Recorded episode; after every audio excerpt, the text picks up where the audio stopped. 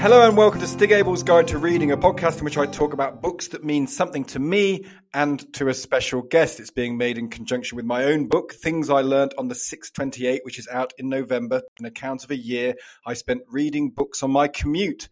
Remember that concept and came up with various theories about different types of literature, from crime fiction to Shakespeare to poetry. This week, we're going to focus on crime fiction. In my book, I wrote a chapter about three classics Rebecca by Daphne du Maurier, Tiger in the Smoke by Margery Allingham, and Watchmen, the graphic novel by Alan Moore and Dave Gibbons. My special guest this week is the best selling author Lucy Foley, whose debut novel, The Hunting Party, was a bestseller on both sides of the Atlantic, as was the follow up, The Guest List. So she knows about successful crime books, to say the very least. Lucy, hello. Hello, thanks for having me. The idea of the podcast is that Lucy's going to name a crime book she loves, and so will I, and we'll talk about them and the genre in general. Sounds simple enough, even for me. Uh, Lucy, before we talk about specific books, uh, what do you think makes a, a good a good crime book? Oh, so many things. I mean, I think for me, it's the kind of this is going to sound very dark, but the sense of fun. Um, you know, it's the it's the puzzle, it's the challenge, it's the game, it's the sort of contract between writer and reader. Um, and I enjoy sort of setting up the puzzle as a writer. I enjoy unpicking it as a reader. Uh, we're going to talk about how Agatha Christie did it when we get get to her. There's a bit of a um, if you look at the tradition of crime writing there's a kind of Anglo-American split. There is the because there's the golden age of of crime writing, which I talk a bit about in the book, which is sort of the middle of the 20th century, and there's the kind of very delicate feline sort of mainly female actually work of Agatha Christie, Margery Allingham, people like that, and then the American tradition is much more butch, much more male. You know, there's sort of Chandler and Hammett. Do you like both, or are you you more in the English tradition? Do you think? I I like both, but I think I am more in the English tradition. And actually, I was making a list of my favourite crime writers, and they are almost all exclusively female. So I had to sort of add a couple of men on there. Um, Give us your list, Lucy. Go on. Who's on it? Oh, it starts with uh, Agatha Christie, obviously, Patricia Highsmith, um, yeah. Daphne du Maurier, uh, Ethel Lina White, who I think is a kind of unsung, you know, in our time, um, brilliant sort of golden age writer. Um, modern times, Belinda Bauer, Kate Atkinson, Erin Kelly, just to name a few. So there is a kind of, do you think there is a female tradition? And uh, does that get neglected, I wonder?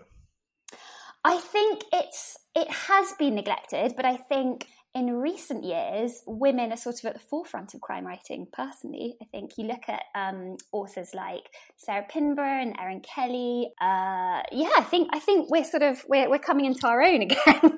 the tradition was always that women in these books were very often the victims. Is that something that when you're, you're a writer in this tradition? Uh, is that something that you're conscious of that the, the danger of it always being that the main female character in a in a crime book is often soon lying in a pool of her own blood? Yes, absolutely. This idea of the sort of beautiful corpse, um, that was something that I wanted to play with without going to too many spoilers um, yeah. in both both my books, The Hunting Party and The Guest List. Um, you know, and sort of turn it on its head a little bit um, and sort of play around with that. You mentioned Daphne du Maurier. I'd never read Rebecca before last year when I wrote this book, and I was just startled by how how um, how beautifully written it was and how exciting it was. I was looking at the reviews of it when it came out. The TLS, which I used to edit, was very sniffy about it. Um, but do you think it's a crime book at all? Because some people don't think it is a crime novel. It feels like a crime novel to me. I think if it were published today, I think it would be classed as a sort of psychological thriller. You know, it's that sort of slow burn, gothic. It's kind of domestic noir in a way. Um, you could also say, horrible term, but it's criblet, which is this idea of uh, crime fiction that takes place, um, you know, in a house, you know, a house with a very particular ah. atmosphere. Um, so I suppose it sort of ticks all of those boxes, but it, but it's also something of its own, you know, in and of itself. The, the, the character of Max, uh, the man, he's so awful, isn't he? There's a yeah. There's his proposal. I was thinking about his marriage proposal must be the most charmless marriage proposal in all of fiction. He's, they have breakfast together in this terrible foreign hotel, you know, where they're fleeing from justice, and it says. All the while he ate his tangerine, giving me a piece now and then. And then he says, No, I'm asking you to marry me, you little fool. Oh god, it's just hideous, isn't it? It's horrible. I mean, he's such a kind of he's all of the sort of worst. I mean, gothic romantic heroes sort of rolled into one. He's kind of Rochester, but he he is also just this horrible kind of patronising older man. Um, and actually, Laurence Olivier is perfect to play him. I think in the in the adaptation. I've never seen the movie. Is that worth seeing? Oh, definitely, definitely. And it's also um, there's a new adaptation coming out, I think this year on Netflix.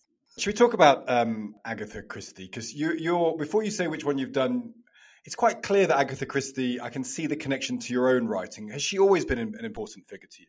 Well, yes. I mean, I think I first read Agatha Christie um, as a child, probably a little early. Um, but they really are, you know, those books can be enjoyed just as kind of pure puzzles. You know, I think I didn't quite realize the darkness in them until till I came to kind of read them as an adult um, because they're just a lot of fun and, and there is that sort of um, you know not in the pejorative sense but there is that kind of simplicity to the puzzle um, you know that, that that can be enjoyed by a child. Um, and then you know really came back to them as an adult came back to them when i was thinking about writing my first crime book um, and, and sort of found all sorts of other things in them i think. Uh, which book have you picked for your nomination for a crime book so I had to pick, and then there were none because I just think it shows Agatha Christie at the height of her powers, and really the, the kind of murder mystery format, the whodunit format, at its absolute sort of zenith. It's one of the best-selling books of all time. Uh, it's 100 million were sold of this book. We should at least say there is a title that she originally wrote, which contains a racial slur. So it's, it's disappeared now, and rightly so. Uh, mm. And there's not too much racism generally in Agatha Christie. I mean, she was writing at a time where you, there's sort of casual anti-Semitism, there's occasional casual racism, but it's not too bad when you read it now, is it? I don't think. No, I mean, I think there are passages that sort of make you cringe as a modern reader. I can't think of anything specifically, but there have been times when I felt a little bit uncomfortable. Um, I suppose you, you have to try and think of context and the time, but you know, it's still there are some attitudes that are a little bit dodgy, um, but it's not too bad. no, well, which is good because it's important when you try and re- reread. I spent quite a lot of time rereading old books, and there's definitely a threshold you have to have now where you can forgive some, but you can't forgive everything. And I think if it gets too much, it, it becomes difficult to read. Definitely. Tell us the setup because there is a connection between this book and both of your novels, really, isn't mm. it? The way this is set up. So, all of these characters have been invited to an isolated island um, off the coast of Devon. Devon, I think it's Devon. Devon, it's Devon. Um, and um, none of them really know. Well, they, have all got their own reason for being invited there. So one of them has been invited as a governess. Um, you know, various different sort of reasons. Um, but actually, as they arrive, they realise that their host is nowhere to be seen, um, and obviously there's something else going on here. And gradually, we realise that all of these people have been have escaped conviction in some way for a crime that they have committed in the past. I don't think this is too spoilery because I think we know this fairly early on. Um, and they have been brought to this very sort of desolate place um, for a kind of reckoning. So one by one, um, rather grisly things start to happen to them.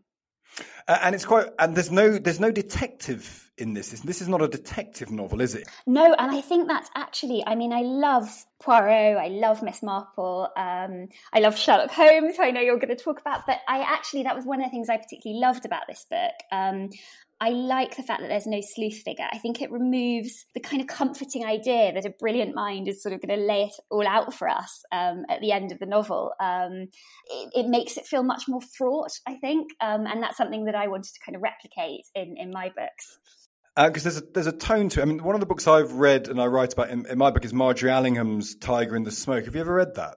I haven't, but having read your book, I now it's now my you know top of my TBR. it's so worth reading, but again, there is a detective in it, but really, it's all about the tone and the sense of gloom and uh, and the sense of the atmosphere rather than a, a straightforward uh, detection. And that's probably true of this one as well, isn't it? It's the, it's the setting is so clever in this book. Oh, absolutely. I think the isolated setting, this sort of island, has spawned so many imitations since. Um, you know, this idea of the boat leaving and not coming back, so sinister. Um, and also removing these sort of entitled, very comfortable characters who, you know, literally have got away with murder in some cases um, from their kind of familiar surroundings. You know, it's kind of nature, red and tooth and claw. Um, I just love that. Is it rereadable once you know who? Once you know um, the the MacGuffin who did it? Do, do you think it's a rereadable book? So difficult to say because as, as an author, absolutely, it's rereadable. Um, you kind of want to go back through and unpick how she done it, as it were. Uh, the plotting yeah. is absolutely flawless. There's no fat on it whatsoever. Um, she balances this sort of large cast, multiple backstories, you know, so deftly. Um, and yet the, there's this wonderful momentum to the plot. Um, as, a, as, an author, I think I'm by nature a waffler. Um, I want to give you sort of lots of description and um, I want to tell you all about the location, or about my characters, but reading Christie, in particular this book sort of pulls me back to the importance of of plot, you know, that backbone that kind of runs through the story that's so important. Um, and it seems actually to someone who's not a writer, the hardest bit. I read that, I don't know how true this is, that Agatha Christie wrote a large chunk of the plot and then almost picked the unlikeliest character to be uh, the murderer.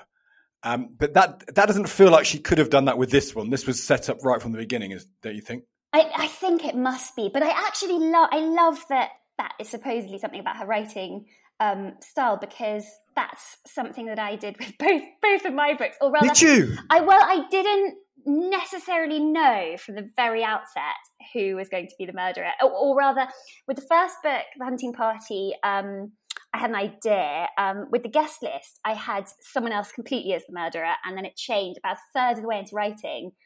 I changed completely my ideas about who it should be. Oh my god, was that terrifying? Did you think, oh no, I've screwed this up? No, it was actually, I think it was actually really exciting because I thought if I haven't seen this coming, then um, re- hopefully the reader won't have. But I also think, you know, it's so important to, to plot um, as a writer, or it's so important to plot as a crime writer, I think, because otherwise you end up with a big old mess. But I also think it's really important to leave space in your plotting for those sort of things that come to you from left field you know those because that's such an exciting thing to happen as an author i think yeah that's so interesting because when I've spoken to, to Lee Child, he writes the Jack Reacher books. He's just stopped writing them now. Mm. But when he writes them, he has no plan whatsoever. He has no he has no idea what's going to happen. He sort of begins with a scenario and just writes for five months, and by the end of it, he's written a story. Oh, I mean, he's um, just incredible, and, and yeah, and the fact that he's just written it all in five months, and then for the rest of the year, he sort of goes on holiday or something. It's just yeah. so enviable. How long does it take you to write your books?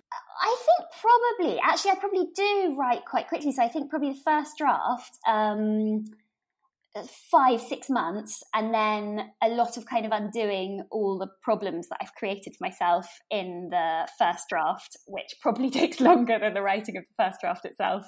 Uh, so you have to be a good edit. You have to be a good editor. Well, I have to be a good editor, and I think also I have a really good editor. Um, yeah. I was actually I was a fiction editor before I turned to writing. Um, so ah, yeah, a bit of a poacher turned gamekeeper. Um, but it it doesn't necessarily help you edit your own work. I think it just gives you an understanding of the importance of a really good editor and their work.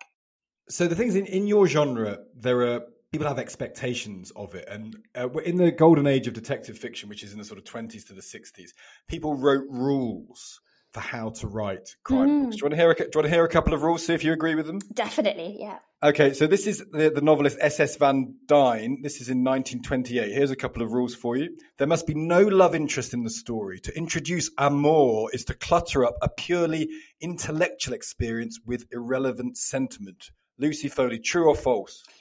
False, absolutely false. Um, I mean, I just love a bit of a. I, I love a kind of romance thread in a um, unashamedly in any book, um, but especially in crime. I think it's a nice it's a nice kind of balance. You know, it brings some levity. I also think that the murder mystery format is a kind of inherently sort of sexy format. Um, I'm just going to lay that down because I think you've got all these sort of characters gathered together in one place. You know, there's going to be enormous sexual tension, and I had a lot of fun playing with that in the hunting party and the guest list. I, I hope that you know, I wonder if that's true of Sherlock Holmes and, and Doctor Watson. We'll come to that. Maybe well, maybe that's maybe, a, yeah. that's a relationship that was waiting for its moment. Okay, another rule for you: a detective novel should contain no descriptive passages, no literary dallying with side issues, no subtly worked out character analyses, no atmospheric preoccupations.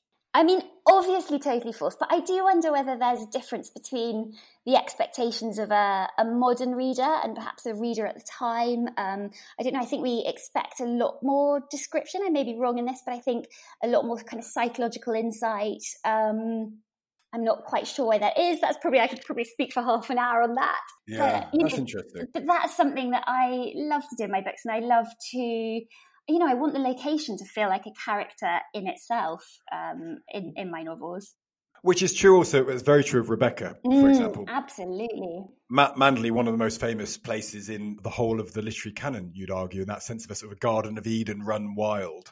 And the creepiness of it. I mean, I suppose a creepy location. When we talk about Sherlock Holmes, you know, Baskerville Hall in The Hound of the Baskervilles is a and the moors and, and sort of Sherlock Holmes tramping around the moors and living in one of those old Neanderthal um, building sort of stone structures that he lives in.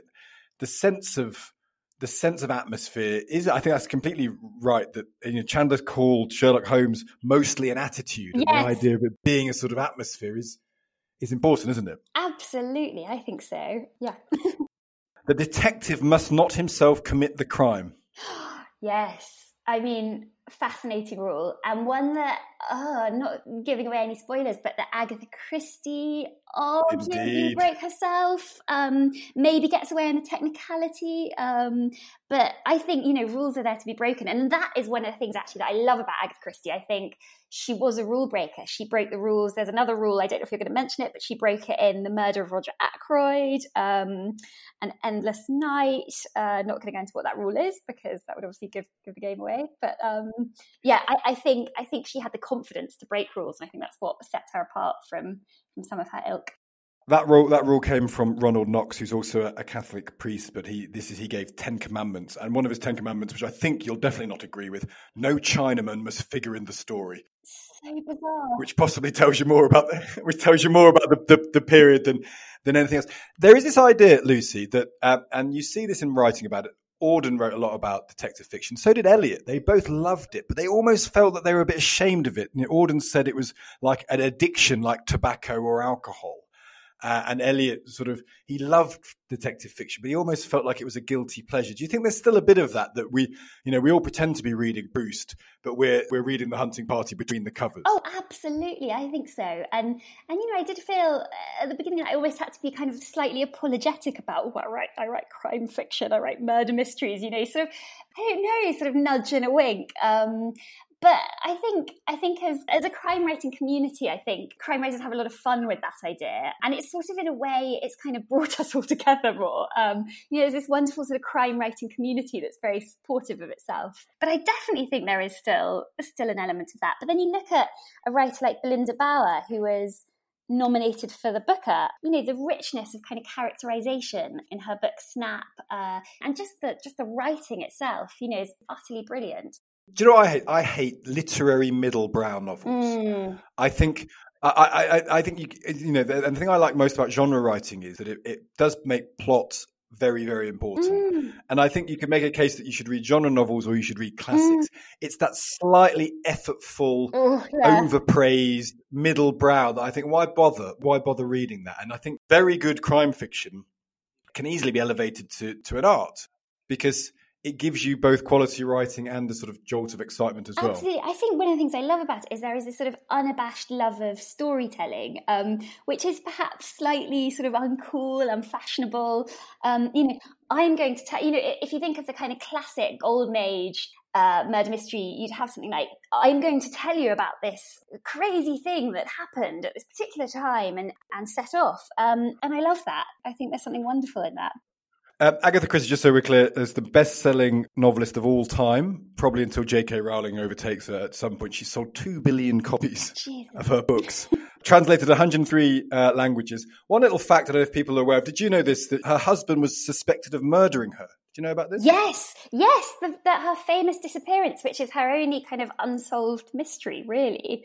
She disappears and she ends up uh, in a Harrogate hotel under an assumed name. Mm, and no one really knows why she disappeared. I think that's the fascinating thing about it. No one knows what caused this. and that's a, a, a, genuine mystery. And that's the opposite of her books, isn't it? Because one of the things that I think we all enjoy about them, particularly as the world gets ever messier, the joy of a crime book is the idea of resolution, isn't it? The idea of the idea of there being an answer to it, and that's that's why I think I can reread them as well as read them. Is that I just take pleasure in the neatness in the end that you can put aside the messiness of the world and you get something which does have a resolution. Oh, absolutely. I think you know you exist within the novel in this in this world of complete moral certainty, um, and that's very much the case. In and then there were none. Um, by the end, you know, it's this sense of justice being done. You know, righting the flaws in the justice system. You, you could say, um, which I think was there was there's great anxiety about at the time, and and, and probably in our own time. Um, really interestingly, Sarah Phelps, who has uh, penned the wonderful adaptations um, of the, the recent Agatha Christie adaptations there's I don't know if you know there's there's this Easter egg in all of her adaptations. So there's this painting, um, the Lamb of God, ah. uh, Francisco de Zurbarán. I don't know if I'm going to pronounce that right. Agnus Dei, um, and it's this trussed lamb and she says it, it's this idea of this sort of sacrificial lamb it has no choice no kind of agency um, and she said that sort of crystallized for her in a way a kind of Christie trope which is that the characters don't actually really have any free will. Um, something yeah. in their past has sort of caught up with them, and they're now on the path to perdition, and they're waiting for their fate. And actually, that's probably not very reassuring. That's actually pretty dark. But I think it sort of plays into that whole idea of kind of moral certainty and, and crimes will be punished. You know, you will you will be made to answer for past sins. That's such an interesting point. That and, and let's talk about my, my, my choice then, because the, the, this is a world of certainty you get with with Sherlock Holmes. What's interesting, I thought about this was that in many ways, the idea of the brilliant troubled detective was invented at the end of the 19th century and really never improved upon. So, the golden age of detective fiction, which then followed throughout the 20th century, ultimately, has anyone ever done better in terms of the brilliant detective than Conan Doyle and Sherlock Holmes? It's amazing how that was written, however long, 120 years ago, and still stands to many people as, as the perfection of the form. Oh, absolutely. I mean, he's just the most fascinating character, isn't he? He's sort of, there's something wonderfully flawed. I mean, he's incredibly flawed as a character, slightly inhuman, which sort of only adds to his appeal, um, and just kind of brilliantly bohemian at the same time. Yeah, and that's exactly. But the thing I think I, that's exactly right. But then you have Dr. Watson who writes the story. I mean, if anyone's not read Sherlock Holmes, you should stop listening to this go and buy the complete works of, of Sherlock Holmes, and it will just give you just such a tremendous amount of pleasure.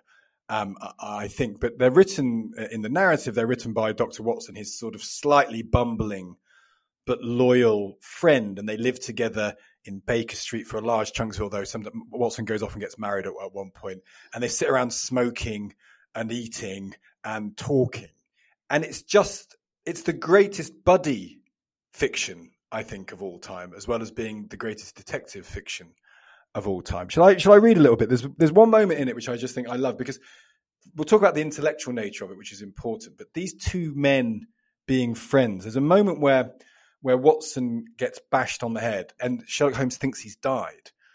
And he leaps to him. And this is what Watson says. It was worth many wounds to know the depth of loyalty and love which lay behind the cold mask. The clear, hard eyes were dimmed for a moment and the firm lips were shaking. For the one and only time I caught a glimpse of a great heart as well as of a great brain. All my years of humble but single minded service culminated in that moment of revelation. And there's something moving there, don't you think, in, in this relationship, as well as the sort of brilliance of it all?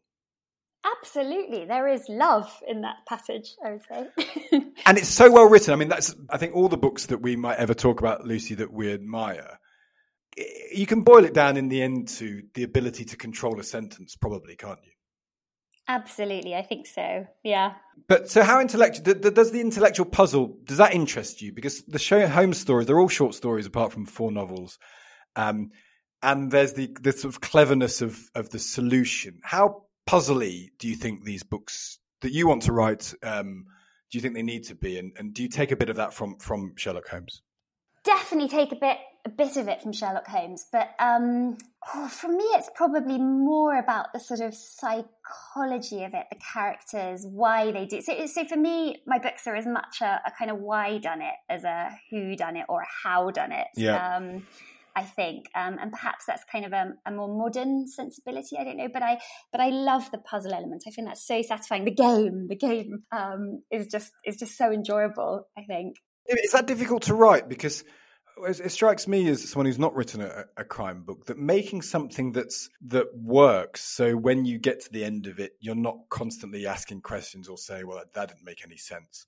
is that a hard thing to do it is hard. I think it's incredibly satisfying um, as a writer to sort of plot that out. And, you know, it's the sort of puzzle solving element that you have to do almost before you start writing. And then, of course, as soon as you start writing, you realize that things wouldn't work in the way you've planned them and you have to change. And that can be immensely frustrating, but incredibly satisfying when you find the solution, I think. But of course, to you as the writer, you're constantly thinking about what things look like to the reader um, because you've lost your innocence from the very beginning. So I think it's it's that constant sort of weighing things on the scale thinking about how much you've sort of given the reader so that they could solve the puzzle with with all the clues sort of at their disposal. But at the same time they're not going to solve it too early. Um, yeah. so i think that's there's a constant kind of balance between the two. Uh, now before we go lucy um, the way my book works is um, i write a chapter about a genre so i read it for a month and, and uh, this was crime fiction. And then i recommend sort of 20 odd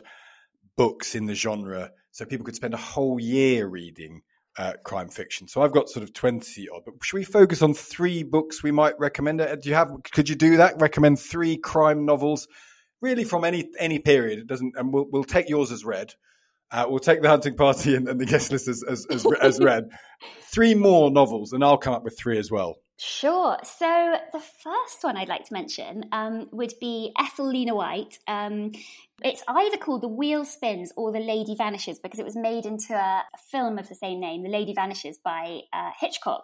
And I think it was the first film that really brought him recognition oh. as a ah. director. Um, and it's just brilliant. It's in a way it is the original Girl on the Train. It's the protagonist is Iris, who has been sort of holidaying with friends uh, in a remote corner of Europe. And she's accused of sleeping with one of their husbands. So they all sort of get the train first, and then she gets one on her own because she's sort of been left behind. Um, and she meets this English woman on the train as they're sort of speeding across Europe, and they kind of get chatting.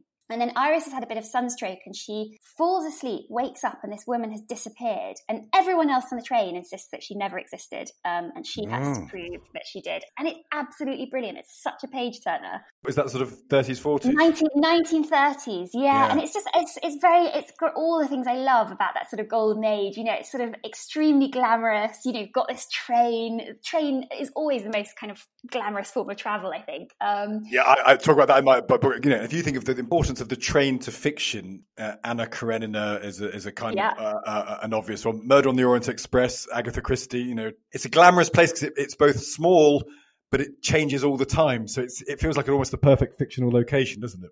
Yeah, I mean, it's just wonderful because you learn a lot about the sort of sexual mores of the time as well. You know, this bed hopping that goes on at the beginning. I wouldn't have thought that was something that necessarily happened in the 30s or people wrote about. But it's just, it's brilliant. It's absolutely brilliant. I really recommend. Two more, two more if you've got them. Linda Bauer's Snap. Uh, I mentioned that before, um, but I just think um, it's a wonderful kind of refutation of the idea that crime fiction is all about plot at the expense of character. You know, it's a it's got a wonderful puzzle at its heart, um, uh, and so it really delivers on that front. But it's also got such rich characterization and in that sense. It, it is kind of a character driven novel um, and it taught me so much as a crime writer. Lovely. The third one i mean it's, it's probably an obvious one but i think it has to be uh, the talent of mr ripley by patricia highsmith. I think um, it's just it's, it's wonderful on so many levels but um, i love the fact that she breaks the rules in oh god this is really spoilery though in the talent of mr ripley because i was going to say that Oh no, I think it's okay. I think it's okay because you're going to say that no one gets caught at the end, aren't you? No one gets caught at the end, and I just and I just love that, and I also love the fact that in the, I think the first adaptation, the French adaptation, Plein Soleil, they they literally they couldn't handle that. You know, they had to have justice being served at the end, um, and she, apparently she loved the adaptation apart from that.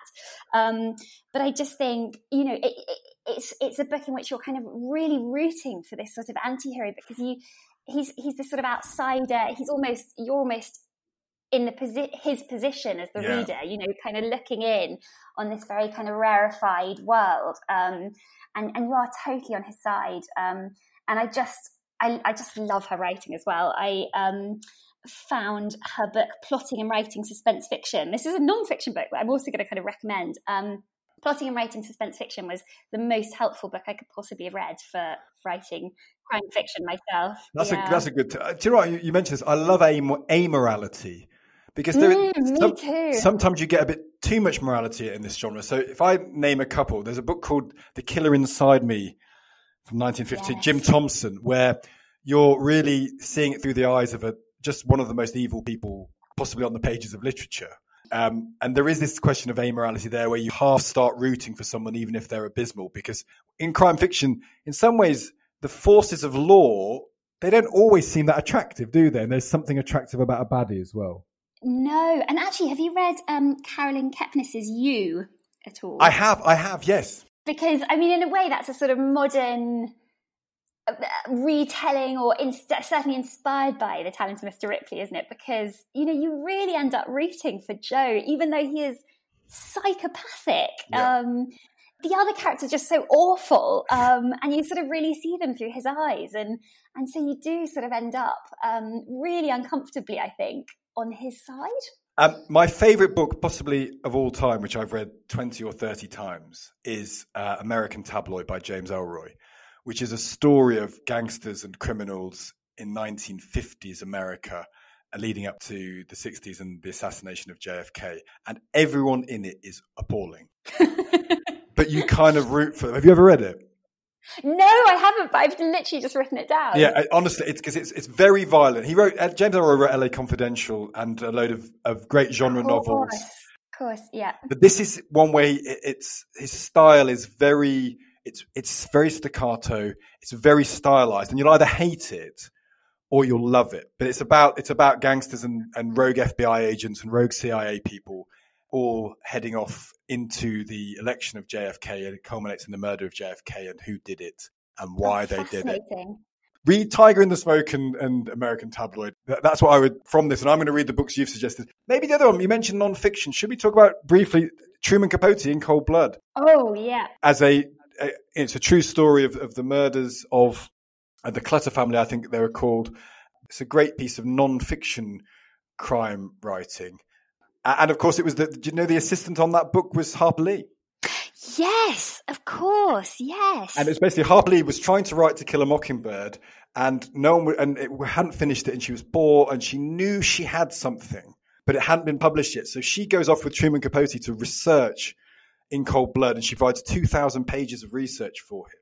And he's the big star, and she's the assistant. And then a couple of years later, she becomes one of the best-selling authors of all time Yes, and I always slightly wonder how he felt about that. I mean, there's um, there's the brilliant, I thought brilliant film Capote with Philip Seymour Hoffman, and yeah. you just see the, the ego of the guy, and you sort of see how he treats her, and you just you want you wonder how he would have felt with her going off to find all that success of her own. You know, he was always trying to write a masterpiece uh, for the rest of his life, and there were lots of rumors about mm. the books that he'd, writ- that, that, he'd written, and he wrote pages and pages, and uh, never managed it. one thing that kind of crops up a bit in my book is these people who write one brilliant book and then spend the rest of their life not writing another one. And sort of have it hanging around their neck. Yeah. The yeah. And I, so I guess the question is, as a writer, Lucy, would you rather write one timeless classic that is regarded as something that will be remembered forever? But never write anything else, or write a series, prolong lots of great books that people love? Oh, definitely the latter, because I you drive yourself completely potty, I think. Um, but also, I probably don't have it in me to write, you know, this one great literary creation. So, so I'm sort of absolved from that. Lucy, do not say that. We we could go on talking about books um, for, forever. I, I suspect. Uh, thank you so much for. Um, uh, for jo- for joining me today. What a great pleasure to talk to you. And people should read your books. You've, you've done two, haven't you? Now. Yes, two, and I'm sort of first draft stage with the third one at the moment. I would say. Um, so we'll see. and do you know who did it? I do know who did it, but it changed. It changed. Did it? Halfway through writing. Yeah. Yeah, very excited about it. well, I look forward to it. Uh, thank you so much for joining me to talk about uh, crime fiction today. Thanks so much for having me.